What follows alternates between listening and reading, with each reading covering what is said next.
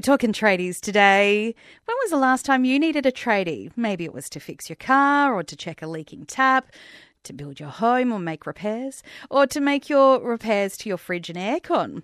This week it is National Skills Week, which is being formally launched today, and it's a chance to think about the diversity of potentially lucrative careers through vocational education and training.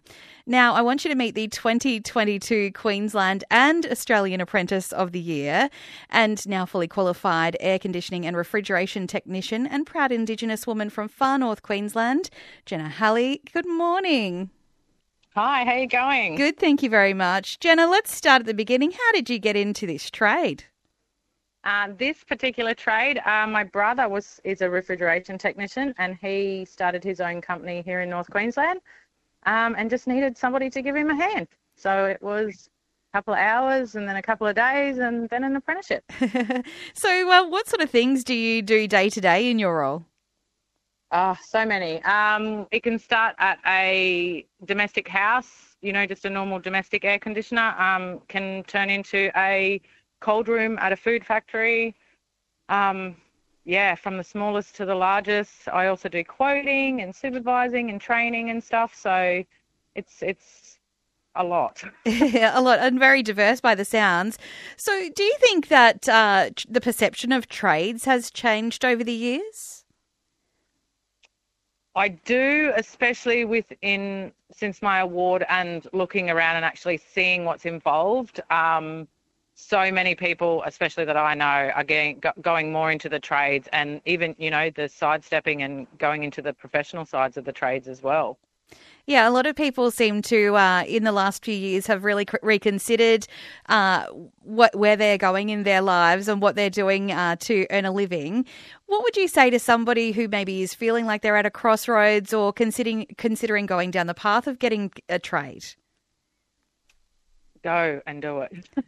um, it's so different. Um, you know, trades is a lifestyle. So even though I am what I call myself as a fridgie, um, I'm now doing my electrical apprenticeship as well. Um, it's the way our brains work, it's the way our hands work. Um, you know, it's helping friends out, neighbours, all that sort of thing. So it's not just, you know, and to be newly qualified and to step into this more of a supervisor role now um, within my team, it's there's so much like scope of works. Like it's it's not about that t- traditional, you know, the Australian singlet and stubbies shorts tradie anymore. Um, yeah. You know, we are all professionals in our own way. Um, it's it's within our trade. So yeah, just get out there, find exactly what it is you love, and find out which trade works for you.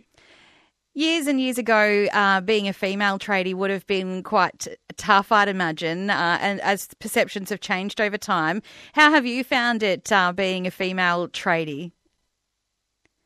Look, I actually did my cabinet making 18 years ago, um, and I was the only girl. Um, I'm currently the only qualified female refrigeration technician in Cairns as well. So a little bit lonely. Um, I do find, on a personal note, I do find myself trying to work harder than anybody else um, to fit in, but mm. the the reaction and the acceptance I've had in the last seven years here in Cairns has been amazing. My current teammates, my previous teammates, um, other guys in the industry around me, just super supportive, and they want me to be here as much as I want to be here. So it's changing and it's getting better.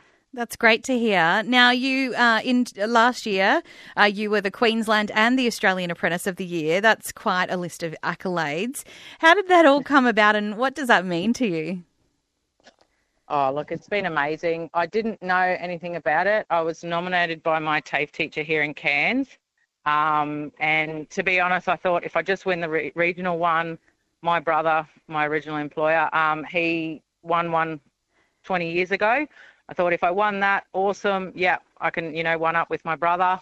Uh, to win, you know, I had a joke with my TAFE teacher a few years ago when I won female trade student, and I said, if you ever nominate nominate me again, can you nominate me with the boys because I win want to win over everyone. I love um, that. I love that it's sibling rivalry at the core.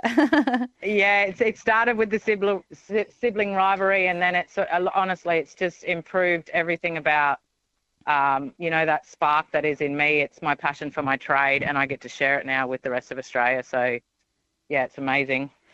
And Jennah, just before we wrap up, uh, this week is National Skills Week, and you're one of the ambassadors. What what's involved in that role for you, and why is it so important for you to share your love of the trades? Um, for me, it's about sharing my story and finding out just how many people can relate. Um, single mum, four kids, female, all the rest of it. Um, it's just showing other people what's possible and how much it's changed my life um, you know, and giving hope to others. That's what it's about. Like it's yeah, it's just sharing and you know, hoping one person hears it and, and thinks they can do it too and gets out there and gives it a go. You can't be it if you can't see it. That sort of thing. That is it. That's it.